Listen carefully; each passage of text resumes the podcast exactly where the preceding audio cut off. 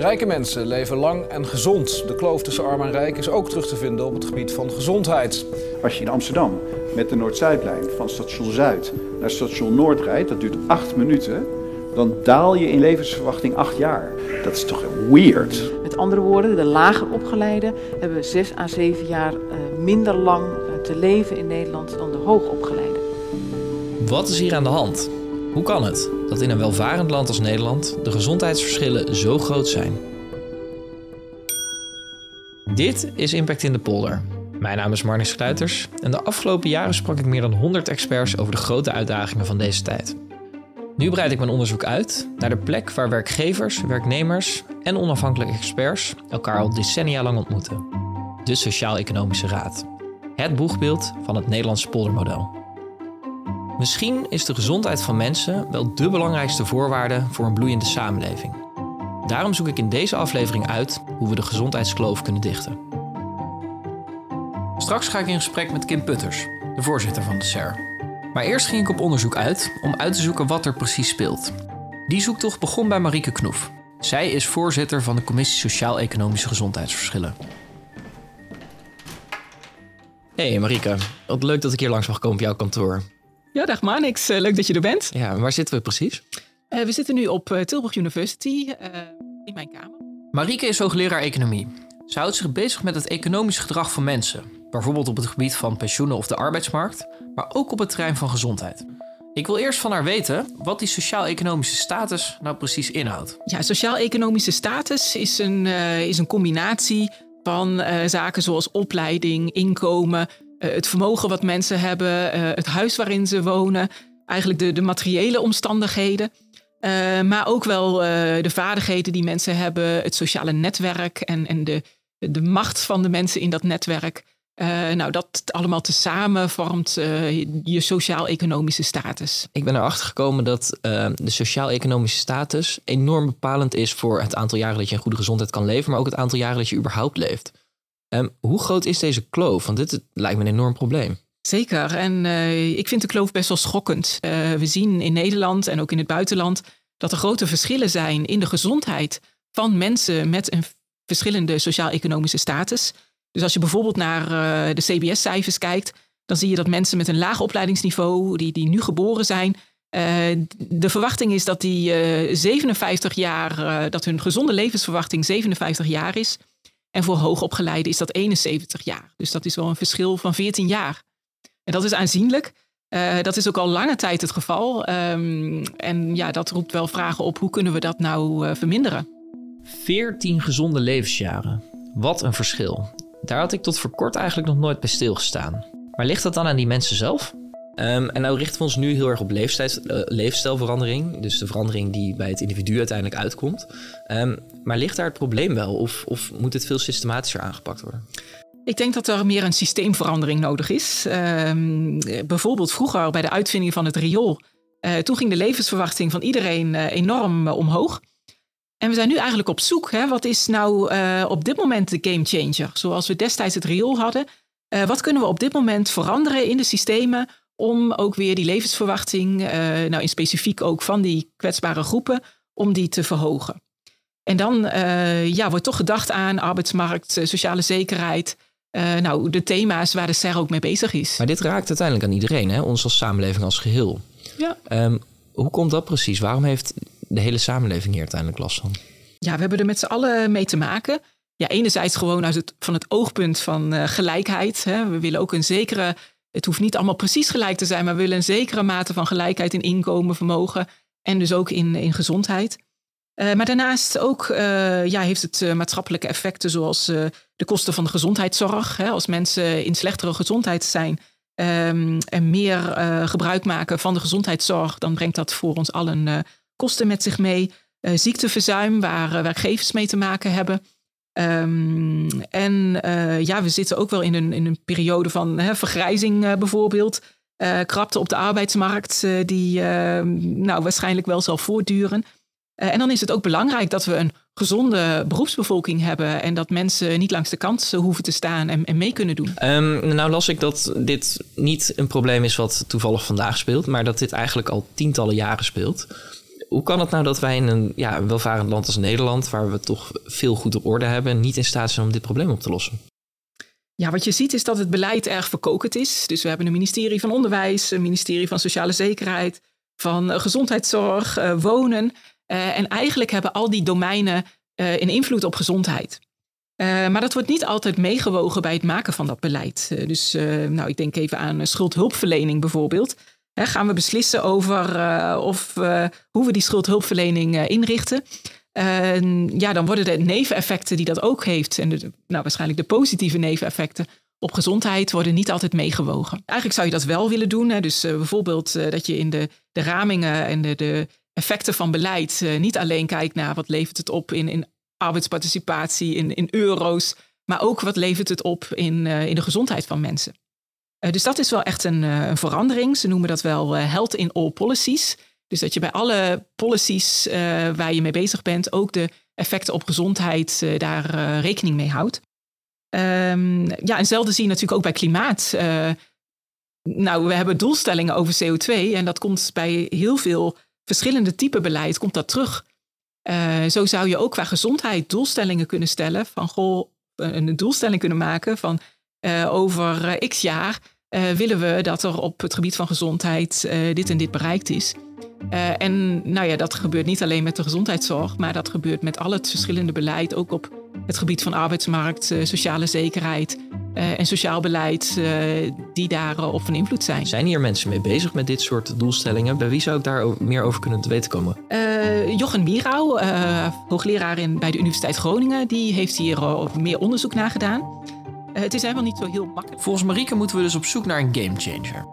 En misschien is die gamechanger wel simpelweg het stellen van duidelijke gezondheidsdoelen. Ik belde Jochem Mirau maar eens op.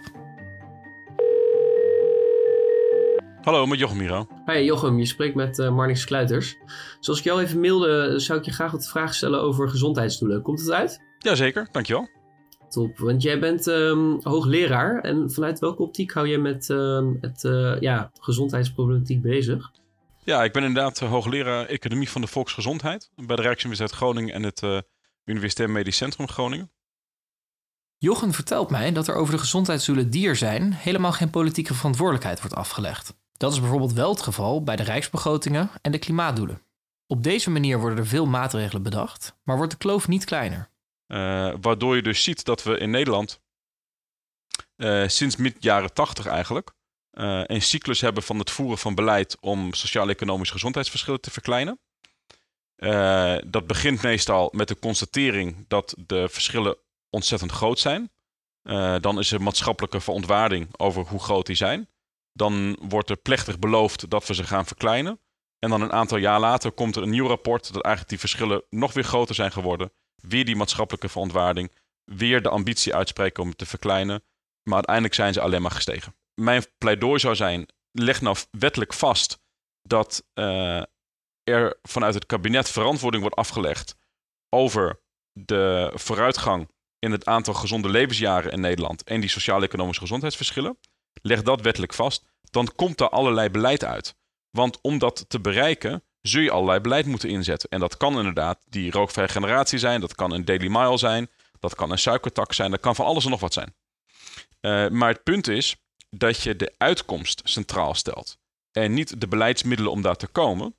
Want wat er anders dreigt te gebeuren is dat we heel veel, uh, heel veel beleid gaan verankeren in de wet. Hè, dus dat uh, uh, overal schoolpleinen rookvrij moeten. Ongelooflijk belangrijk. Dat um, al die kinderen meer moeten sporten. Allemaal dingen gaan we allemaal wettelijk verankeren.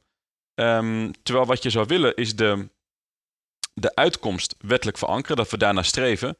En hoe je dat bereikt, kun je ook overlaten aan, uh, aan de school uh, of aan de gemeente waar iemand woont, of ook aan de zittende minister. En zolang die doelen bereikt worden, uh, is het prima welk beleid je maar in wil zetten.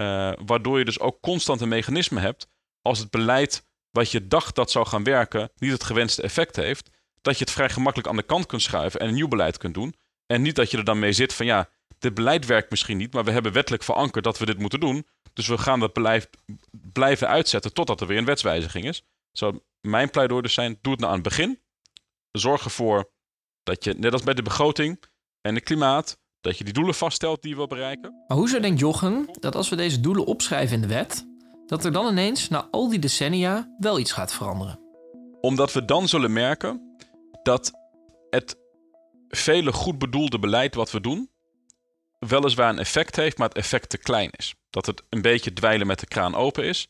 En dat we dan gaan nadenken over wat is nou de echte effectieve manier om die gezondheidsverschillen tegen te gaan.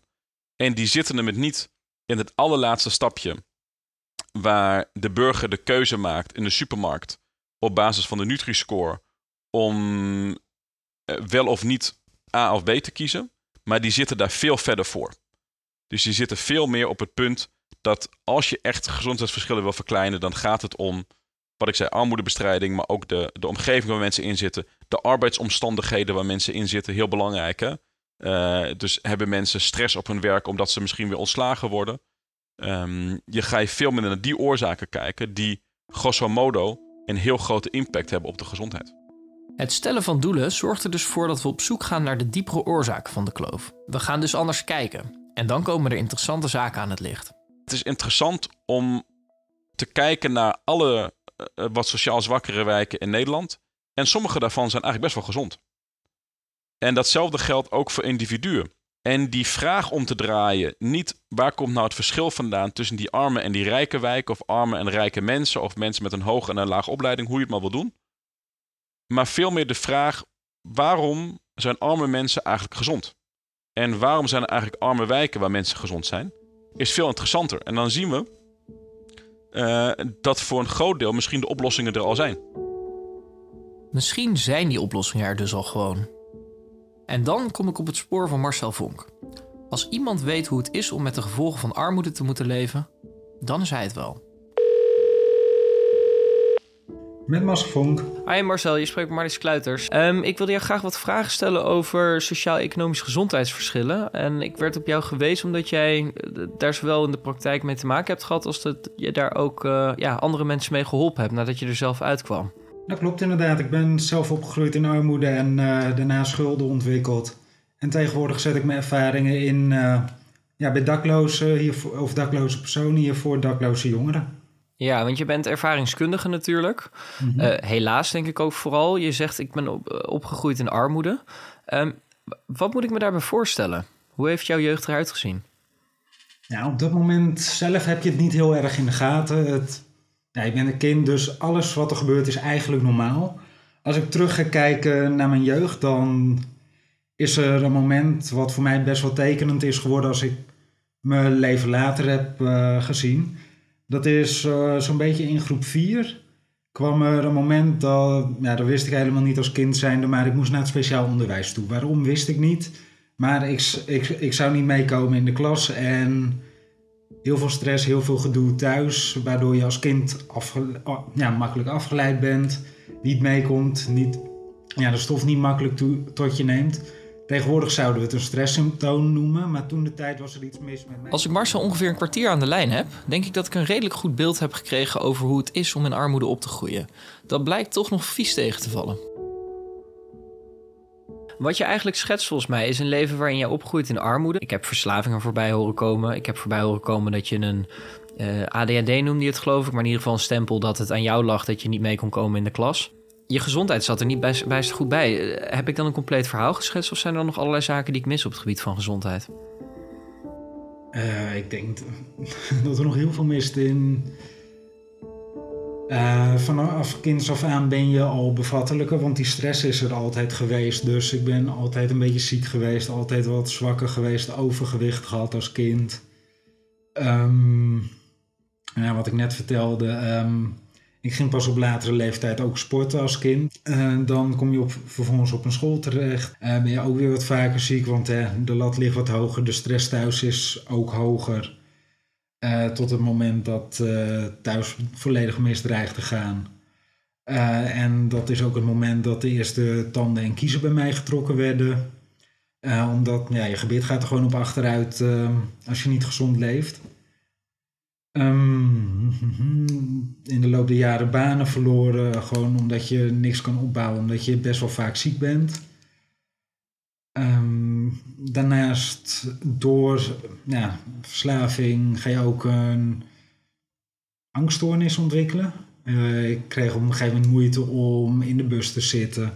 Om zelfs op drukke fietspaden te fietsen. Terwijl je dan alsnog in de buitenlucht bent. Maar zodra er meer dan drie mensen in mijn buurt waren, raakte ik in paniek. Hele hoge hartslag. Een beetje hyperventileren en zo snel mogelijk iets verzinnen om uit die situatie proberen te komen. Nou, dat draagt ook niet echt bij aan het oplossen van welk probleem dan ook. Um, een gebit wat steeds verder achteruit gaat, want hè, tandenstokers kan je niet kopen, want je hebt schulden. Tandpasta, ja, hè, als je niet hoeft te kopen, hoeft het niet, dus poets je met water als je al poetst. Uh, daarnaast eet je ongezond, waardoor nou, je gebit nog harder achteruit gaat. Uh, wat voetpijn zorgt. Je hebt bijna altijd hoofdpijn, energietekort. Eigenlijk gewoon een enorm na leven op zo'n moment. Is de armoede dan het grote fundamentele probleem geweest in jouw leven voor al die gezondheidsklachten? Nee, ik denk dat ergens ja, want er waren altijd tekorten wat voor stress zorgde. Maar ik denk dat de stress um, in de basis het grote probleem is. Had, had er voor mij eerder een mogelijkheid om te sporten geweest, had ik misschien als kind uh, minder druk in de klas geweest, minder afgeleid geweest. Waardoor ik makkelijker mee had kunnen komen. Uh, waardoor ik niet naar het speciaal onderwijs had gehoeven. Um, en waardoor je eigenlijk niet met een 5-0, een 6-0, een 7-0, een 8-0 achterstand wordt. Maar waardoor je mee kan doen. En dat het misschien een 1-2-0 achterstand is die, die het op de... Of dat het een 1 of 2-0 achterstand was gebleven. In plaats van dat het verder achteruit gegaan was. Toch zit het ook niet altijd tegen. Want precies op het moment dat Marcel op een 3, 4 of 5-0 achterstand dreigt te komen, komt er dit keer hulp uit onverwachte hoek. Um, dus als reguliere huurder een project binnengekomen en daar was een sociaal beheerder. En ik miste mijn eerste maand huur. En na de eerste maand huur kwam hij naar me toe. Hé hey Marcel, ik zie dat je huur hebt gemist. Dat betekent vaak ook dat je je zorgverzekering niet betaalt. Je een schuld hebt bij je telefoonaanbieder en op nog wat plekken. Nou, alles wat hij opnoemde kon ik wel beamen. En maar ik was heel afhoudend, want hè, ik wou eigenlijk nog steeds niks met hem te maken hebben. Ik los het zelf wel op, want dat heb ik altijd moeten doen. Um, maar het is interessant, want wat hij eigenlijk deed was... hij zag het niet als een vervelend iets... maar hij zag het als signaal dat het eigenlijk niet goed met jou ging. Ja, en dat was de... E-, dat klopt inderdaad. En dat was de eerste persoon, in ieder geval in... Ja, als het om schulden ging, die uh, Sona keek. Van huis uit, nou, mijn moeder had schulden. Dat was, schulden zijn slecht, deurwaarde, deurwaarde, deurwaarde, deurwaarde, nog meer stress. Hoe anders was het dan nu? Dat iemand vertrouwen in je had dat je dingen wel kon? Uh, heel schizofreen, om het zo te zeggen. Aan de ene kant, hè, er wordt een gevoel bevestigd wat je zelf al jaren hebt. Van hè, ik kan het wel, alleen ik krijg de ruimte niet. Uh, maar je moet tegelijkertijd ook proberen te stappen uit gewoontes die je hebt opgebouwd. Ik was ondertussen ook best wel verslaafd aan uh, wiet. Ik rookte, nou, dronk er af en toe bij. verloor allemaal baantjes. Dus lange termijn planning heeft er eigenlijk ook nooit in gezeten. Nadat je op een plek komt waar je eigenlijk al voor de komende vier jaar moet gaan bedenken: oké, wil ik dit? Zo ja, hoe wil ik dit en waarom wil ik dit eigenlijk? Marcel is mid-20 als hij voor het eerst in zijn leven over de lange termijn na kan denken in plaats van de zorgen van morgen. Hij denkt dat de stress die zijn laag sociaal-economische status opleverde, de bron is voor zijn gezondheidsklachten. Het blijft fascinerend. Waarom kunnen we in een land als Nederland, waar we zoveel zaken goed op orde hebben, dit probleem niet tackelen? Ja, dat is wel een, eh, een hele goede vraag, Marnix. Want die stellen we onszelf van tijd tot tijd al heel erg lang. Um, maar het voelt soms alsof we niet echt stappen vooruit maken om, uh, om, om er echt iets tegen te doen. Ja, want in mijn zoektocht kwam ik erachter dat dit probleem al decennia lang speelt, maar dat we toch niet echt in staat zijn om die kloof te dichten. Kim Putters, als voorzitter van de SER, hoe kijk jij hier tegenaan? Ja, volgens mij uh, moeten we even terug naar ja, wat is hier nu het dieperliggende probleem? Dan gaat het dus eigenlijk over structurele ongelijkheid in gezondheid. Dus structurele ongelijkheid ook in kansen om er iets tegen te doen. En dan heb je uh, lange termijn maatregelen nodig. Uh, maar er kunnen natuurlijk ook korte termijn maatregelen. En vaak ligt alle aandacht op die korte termijn maatregelen. Bijvoorbeeld eh, een belasting op ongezond voedsel eh, of het introduceren van een uurtje meer eh, sport op school. Maar tegelijkertijd lost dat niet de omstandigheden op waarin juist mensen moeten leven, wonen, leren, studeren.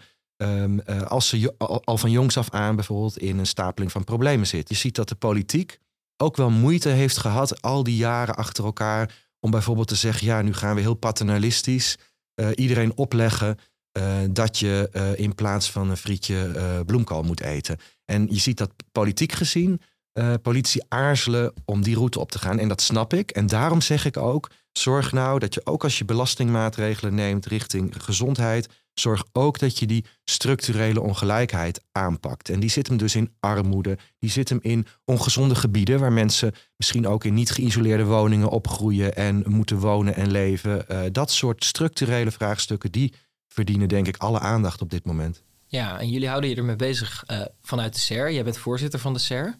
Waarom is dit zo'n belangrijk thema voor jullie? Om verschillende redenen. Ehm, eh, kijk, uiteindelijk in de SER zitten de werkgeversorganisaties, dus de bedrijven eh, in Nederland, en de werknemersorganisaties, de vakbonden, samen met kroonleden. Dat, dat is de samenstelling van de raad. Ehm, en gezondheid is ongelooflijk belangrijk voor een land waarin eh, we streven naar arbeidsparticipatie voor heel veel mensen. eh, waarin we streven naar eh, inclusieve economische groei. Dus dat betekent dat iedereen deelt in de welvaart van ons land en een eerlijke kans heeft om een goed leven op te bouwen. Ja, en dat zijn natuurlijk de vraagstukken waar wij ons direct druk over maken. Eh Marieke Knoef had het over dat we destijds het riool hebben gehad. Wat ervoor zorgde dat de gezondheidswinst enorm was. En zij zei, we zijn op zoek naar een nieuwe gamechanger. Heb je daar idee over? Nou, een, een voorbeeld van een gamechanger zou ook bijvoorbeeld eh, de kinderopvang kunnen zijn. Ehm, eh, we zien eigenlijk door de jaren heen dat we in Nederland een beetje yo-yo-beleid hebben gehad ten aanzien van de kinderopvang. Vaak met het idee ehm, eh, dat de beide ouders meer uren zouden moeten kunnen werken. Dus dan zie je de kinderopvang eigenlijk als een arbeidsmarktinstrument ten behoeve van de ouders. Maar je kunt ook kijken, en de SER doet dat op die manier, naar kinderopvang als een belangrijk element in de ontwikkeling van kinderen. Eh, al op jonge leeftijd. En we weten dat juist op jonge leeftijd ook de gezondheid van kinderen in hoge mate gestuurd en bepaald wordt. Al in de eerste duizend dagen. Maar zeker als je de opvang van kinderen al vanaf jonge leeftijd mogelijk maakt. En in één lijn zet met ons onderwijssysteem. Dan krijgen alle kinderen een eerlijke kans op ontwikkeling, op sociale contacten. En kunnen ook docenten en eh, de, de mensen die opvangen in de kinderopvang ook met elkaar echt kijken van hoe kunnen we voor dit kind de beste kansen en ontwikkeling bieden. Nou, voor kinderen die in armoede op, op eh, moeten groeien, is dat van ongelooflijk grote waarde. Dat de kinderopvang toegankelijk is, ehm, dat die veilig is, dat er sociale contacten zijn. Nou, dit is ook onderdeel eh, van de aanpak van gezondheidsverschillen in mijn optiek. En dit kan een gamechanger zijn en de minister beweegt, maar nog niet helemaal in de richting zoals de SER het graag ziet. Hoe zou jij zelf, wat, wat zou jij denken, dat, wat is het riool van 2023? Nou, wat ik zo boeiend vind aan die vergelijking is dat we ons allemaal voor kunnen stellen dat niet iedereen of niemand zijn eigen stukje riool is gaan aanleggen. Nee. Dus dat het echt een collectieve oplossing is geweest. En ik denk daar, daarbij ehm, waardigheid, maar ook het voorkomen van stress. Ehm, dat die twee zaken eh, een hele belangrijke rol spelen. Maar met name ook dat we eens gaan waarderen wat iedereen voor elkaar doet. Ja. We hebben natuurlijk in coronatijd met z'n allen staan klappen voor de zorg. Ja. Maar achteraf was het misschien meer cynisch dat we de mensen daar wel een keer gingen waarderen, terwijl we dat structureel niet doen. Ja, interessant in wat je zegt, eh, daar ben ik het hardgrondig mee eens. Ehm, dat is dat we een, eh, hier een collectief vraagstuk, een- eigenlijk een collectieve verantwoordelijkheid dragen om de gezondheidsverschillen die uit elkaar lopen en steeds verder uit elkaar lopen, om die aan te pakken. En dat is al een heel belangrijk punt wat je met elkaar moet maken. Namelijk, het is dus niet alleen maar jouw of mijn individuele verantwoordelijkheid om gezonder te eten en om meer te bewegen, maar de manier waarop wij onze systemen inrichten, onze arbeidsmarkt, het onderwijs en de kinderopvang, eh, hoe we omgaan met eh, de leefbaarheid in sommige gebieden in ons land, dat zijn allemaal collectieve systemen die we moeten onderhouden en waarvan we moeten inzien dat die impact hebben op de gezondheid van mensen. En dat vraagt als eerste al een startpunt om met elkaar te zeggen: we zien het ook als een collectieve verantwoordelijkheid. En ik zou het heel belangrijk vinden als dat punt gemaakt wordt, ehm, zowel eh, door ons als de eh, als door de politiek de komende jaren. Want dan kun je ook echt zeggen, we hebben een aantal doelstellingen en daar, daar moet iedereen aan werken. De uitvinding van het riool was een gamechanger waarmee in het verleden de gezondheid van mensen aanzienlijk verbeterde. In deze aflevering ging ik op zoek naar de gamechanger die we nu nodig hebben om de gezondheidskloof te dichten. Volgens Jochem Mirau moeten we niet de middelen, maar de doelen vastleggen in de wet. En moeten we kijken waarom sommige arme mensen juist wel gezond zijn. Misschien dat we dan gaan inzien dat niet de armoede zelf, maar de stress die erbij komt kijken het probleem is. Eén ding is in ieder geval duidelijk. Zoals niemand zijn eigen stukje riool aanlegt, moeten we ook dit probleem als een gezamenlijke verantwoordelijkheid gaan zien. Bedankt voor het luisteren naar Impact in de Polder. Lisanne van het Riet was verantwoordelijk voor de redactie vanuit de Sociaal-Economische Raad. Max Boogaard van On The Record Media deed de productie. En ikzelf, Marnix Sluiters, maker van de Ecosofie-podcast, deed het onderzoek en de presentatie. Wil je meer afleveringen luisteren van Impact in de Polder? Vergeet je dan niet te abonneren in jouw podcast-app. Tot de volgende keer.